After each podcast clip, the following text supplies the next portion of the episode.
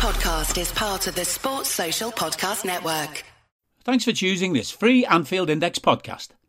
If you'd prefer to listen to this or any of our other shows without adverts, then now's the time to check out Anfield Index Pro. With AI Pro, you can supercharge your entire listening experience.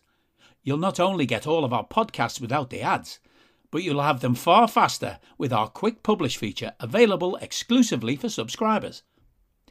AI Pro also puts you in the heart of our sound studio with an option to listen to many of our shows live and interact with the podcasters in real time as the shows are recording. Upgrading couldn't be easier. AI Pro is available on all popular podcast platforms, and we have our own apps for Apple and Android. Just head on over to AnfieldIndexPro.com and get started today. Hello and welcome to the Daily Red, your lunchtime catch up on all things Liverpool FC on a very dull Monday in the middle of an international break. On Friday, I spoke about Steve McManaman and how I find it very strange how underappreciated and undervalued he is by Liverpool fans. Over the weekend, another player's name cropped up who is disgracefully underappreciated by Liverpool fans. Michael Owen. Now, I understand that he left in bad circumstance and that he played for Manchester United towards the end of his career. I get those things. But your hurt feelings over those two things don't take away from what he was as a player or what he did for Liverpool in the time he was at the club. Michael Owen scored 158 goals in 297 games. He broke into the team at 17. He won back to back golden boots in the Premier League before he turned 20. He was European Football of the Year at 21. He played a key role in getting Liverpool top four in the final season under Rafa Benitez, under Gerard Houllier, which was part of the reason we were able to attract Rafa Benitez from Valencia. Now, the fact that he wanted to leave at that point, and remember, we finished fourth. It's not like we were title contenders at the time. He had an offer to go to Real Madrid he hadn't been brilliantly treated by the club. In fact, he'd been failed by the club in a couple of situations with injuries. And he made a decision to take the next stage of his career somewhere else. At the time, we were all upset about it, obviously. He was 25. You would expect he was going to come into his peak years. And given what he'd done to that point, 158 goals in 297 games, there was a real feeling around Owen that he might be the one that breaks Ian Rush's record. He could have the longevity in this team if fitness allowed, entering his prime years to go and break Ian Rush's record. He could become an absolute legend at the club. Michael Owen played in some fairly average Liverpool teams. He was the best player in the Liverpool team who won the treble under Gerard Houllier. He was the best player in the team that finished second in the league under Gerard Houllier. It's forgotten how special a player he was pre injury, pre that first hamstring tear Michael Owen was an absolute force of nature. If Owen came through now, the most comparable player to him as a teen sensation would have been Mbappe. And if you look at their, their skill sets, not their physical profiles, look at their skill sets. That lightning pace, the ability to spin in behind, the ability to carry the ball over distance at speed, and beat defenders. Owen was a better finisher than Mbappe was at the same type of ages. Owen was a better player, flat out, between 17 and 20 than Mbappe was. Then he has the hor- horrendous hamstring injury. And when he comes back, he doesn't have that same burst of speed over distance. So he has to alter his game. And it's forgotten how well he did in altering his game. And his link play became excellent. His ability to drop off, receive the ball, find a player, and then go behind. His movement in the box, his finishing elevated to a new level. He became a bit more creative as well and started creating more chances for others. He was still a great player. He wasn't the same terrifying proposition he was for defenders pre injury, but he was maybe a bit more difficult to play against in one on one situations because he expanded his game. Michael Owen was one of the best players in the world when he was at Liverpool. He won a Ballon d'Or. He's the last English person to do that. He was a kid when he did it. And he left for Real Madrid. It, it was a bad deal for us, but that's on Liverpool, not on him. That deal could have been done months beforehand. We dragged it out and ended up getting an absolutely awful deal.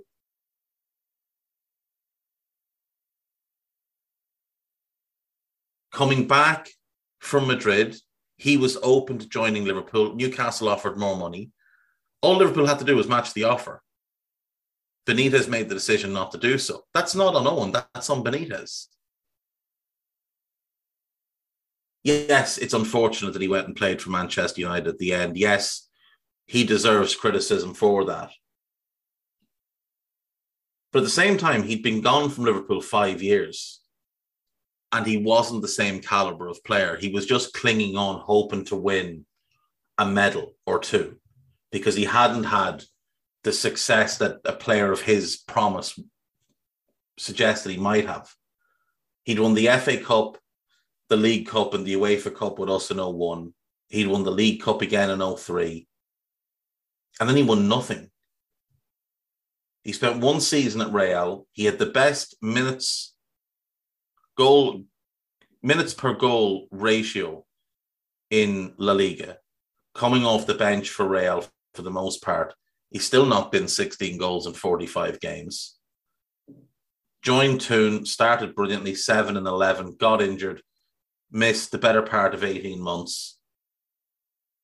And then he was just never the same after that. Unfortunately for Michael, his career was basically done and dusted by the time he was 28, 29. In fact, if we look at the truth of it, his career was done and dusted.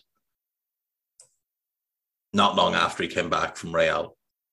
That first big injury at Newcastle, that's sort of where things really started to decline sharply. He was still a good Premier League player in 07, 08, and 08, 09, but he wasn't the same kind of player that he had been at Liverpool and at Real. And it strikes me that people always dismiss him in conversations. The conversation at the weekend was to rank Suarez, Torres, Fowler, and Owen. Now, for me, Suarez is one, and I don't think it's close. Suarez is the best footballer of the group. Suarez, for me, was the best player in the world for two and a half out of three and a half years in the last decade. From January 2013 to the end of the 13 14 seasons. So that 18 months. Then he had the first year at Barca when Messi was admittedly a better player, but Suarez was right there with him. And then 15 16, Suarez was the better player. So for two and a half out of three and a half years, in the middle of Lionel Messi's peak, Suarez was better than him. He was substantially better than Cristiano Ronaldo. Suarez did everything goals, assists, work rate, whatever you needed, Suarez could do it. So Suarez is number one. But Owen is two. Owen is number two on that list. Owen's peak is better than anything Torres or Fowler hit. And Owen had more to his game than Fowler and more to his game than Torres. I would say Torres is three. Again, with Nando, you have to take into account when he left, he should have been entering his peak years, but his knee was just shot to pieces and Fowler is four. Now Fowler is great. This is not to disparage Robbie Fowler. Robbie Fowler was a great player, But Robbie Fowler wasn't as good as Torres. He wasn't wasn't as good as Owen. But yet you go through the replies of some of these conversations that were taking place, and loads of people had Owen bottom. Well, no. Show me where he was the best player, where, where the, either of the other two were the best players on teams that won major honors. Never happened. Show me where either of them won European Football of the Year. Never happened. People let their feelings towards Owen get in the way of how they view him as a player. Now, in part, it's because he was England's Michael Owen. He was always England's Michael Owen from a young age. Big part of that is the World Cup in 98. He goes there with England and he becomes a superstar. And all of a sudden, the chatter starts of he won't be at Liverpool long. He'd had one season in the Premier League, one full season in the Premier League. In six in 96, 97, he played two games, scored one goal against Wimbledon. 97, 98, he plays 44 games and scores 23 times. And he's sensational. He wins the Golden Boot in the Premier League with 18 goals in 36 games. And that might not sound like a, lot now, because we're so used to seeing players go over 20 and push 30. But for those couple of years when the league was uber defense, excuse me, uber defensive, that was very, very impressive. And that was a time when you had your Shearers, your Coles,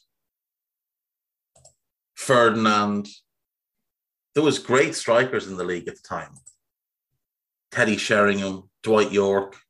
there were great strikers in the league at that time.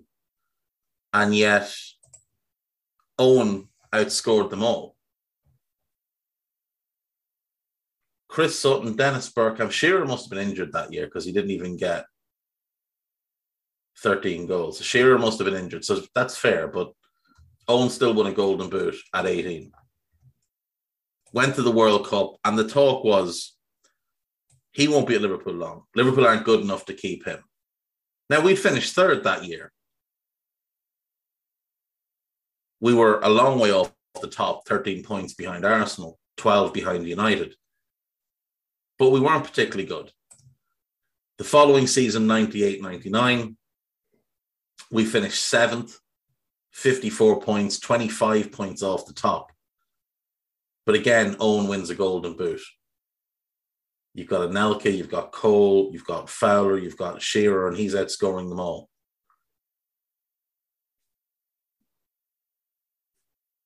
He stayed after that World Cup for six years. Six years of turning down moves abroad. Inter Milan offered ridiculous money around 2000, 2001 for Michael Owen and we turned it down. He turned down other moves to stay at the club. So while your feelings are hurt by the fact that he left and maybe the manner he left in, similar to McManaman, and then the fact that he went and played for United, which that part is warranted, but that doesn't distract from what he was for Liverpool.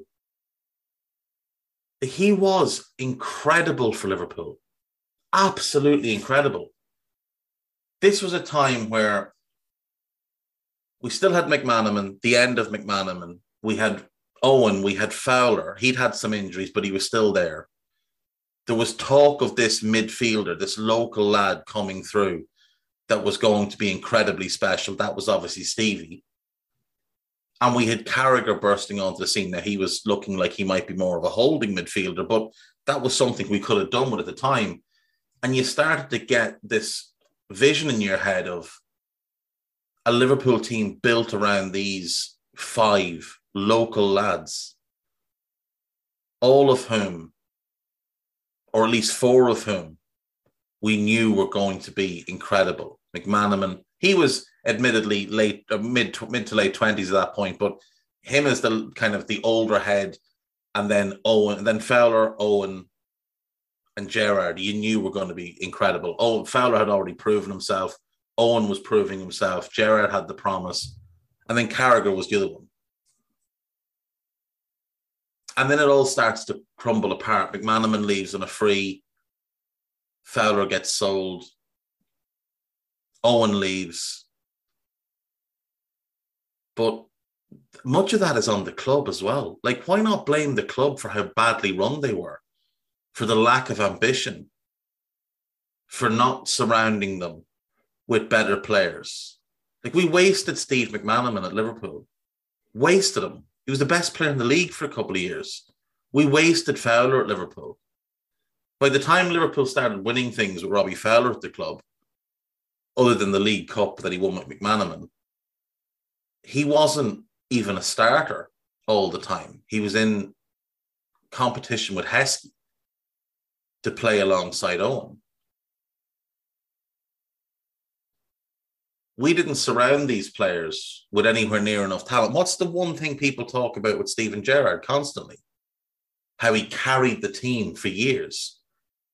Gerrard played with better players than Owen did. He played with better players than Fowler and McManaman did but we still didn't put enough around him. And the same was true of these other lads. And that's in part why they decided to move on. If Liverpool had done better, and it wouldn't have been hard to do better, but if they'd done better, Owen might have stayed his entire career. Fowler might never have had the falling out with Phil Thompson. The two of them might not have continually broke down through injuries because there might have been better options there to rotate them. McManaman might have stayed because he might have seen a path to winning major honours. If we hadn't tried to sell him to Barcelona, he probably would have stayed as well. So, you know, we all get our, our feelings hurt by players leaving or, or decisions that they make, but at the end of the day, they get one career. And it is a short career. In a life of what you hope to be 80 to 90 years, your career is 12 to 15 years at the senior level. If you're lucky, some people it's less. You have to do what's best for you and your family. And you put yourself in the best situation to win.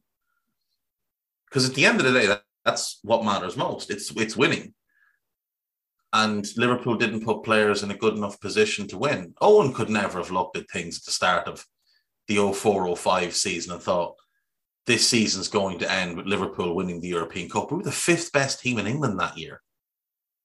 We're one of the worst teams to ever win the Champions League or the European Cup.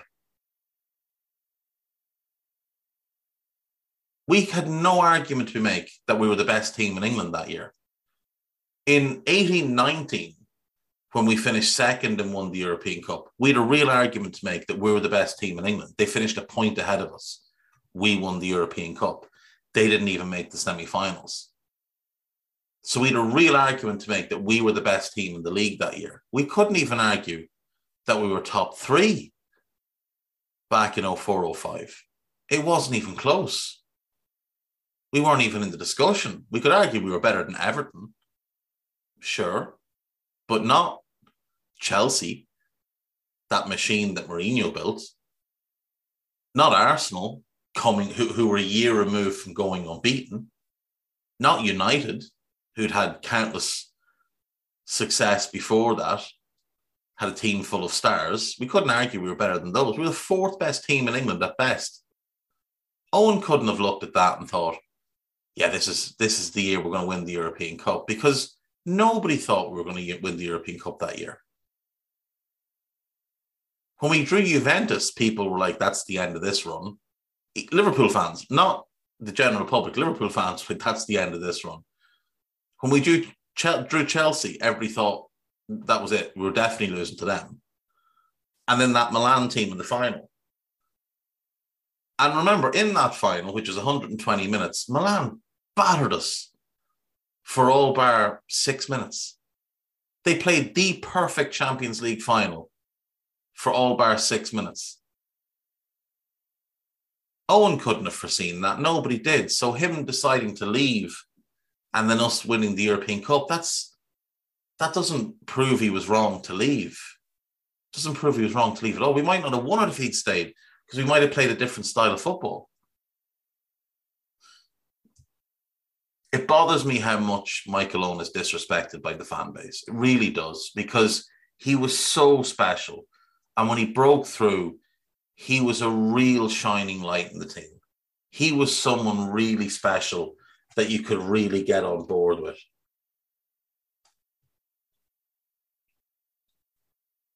And now he's he's just disrespected constantly. Like I see people say James Milner's a Liverpool legend and then dismiss Michael Owen. What are you talking about? Michael Owen was the best player at Liverpool from 2000 and, uh, sorry, 1999 to 2003. And then Gerrard elevated above him in that final season, that 03 or 04 season. But it was Owen for five years was the best player at the club. James Milner's never been the best player at any club. James Milner's never won anything as a starter in his life. He's been a squad player. Go and look at his record in finals that he started in. It's appalling. James Milner's not a bigger Liverpool legend than Gini Wijnaldum. Gini Wijnaldum played every minute of every game as we won major honours. Milner was a squad player. We won a league title. Milner played less than a thousand minutes won a European Cup with him coming off the bench for 15, 20 minutes here and there. He was a midfield starter for one year. Then he got shunted to left back because we didn't have a left back. No disrespect to Albi Moreno. And from then on, he was a squad player. Milner was a starter at Liverpool for two years. He wasn't a starter in 17, 18. Go and look at his game logs. He was a squad player. He started certain games. He only started the Champions League final because Oxlade Chamberlain was injured.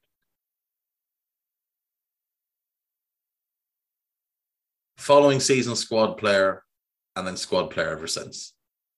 He had two seasons as a starter, one as a left back. People want to call him a legend and dismiss Gini Wijnaldum, dismiss Michael Owen. We might talk about Gini tomorrow it's incredible to me how disrespected a great, great player like Michael Owen is, one that should be held up as an example to young players. He might not be the most interesting guy in the world. You might take issue with the fact that he left the way he did, the way he played for Manchester United, fine, but you can't dismiss how good he was as a player. You can't dismiss that he was a model professional at this club. He is the example that all young players should follow. Just full commitment to being great. Michael Owen didn't want to be a very good player. Michael Owen wanted to be a great player. And if it wasn't for injuries, he'd be seen as an all timer. He'd comfortably, comfortably be the all time record goal scorer for England. Like it wouldn't even be a debate. He'd be miles clear.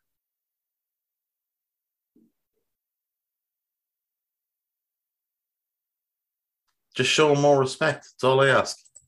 Uh, moving on then to the main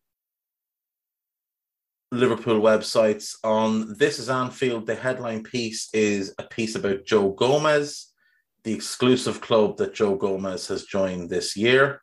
So do check that out there. It is a very good read by Owen Collins, is the chap's name. I don't know his work, but it's a very good piece. So do check that one. The other Liverpool FC, they won the league in 2020, but they play in blue. This is Liverpool in Uruguay. Um, there are some pictures and some pieces up around the LFC Legends game at the weekend.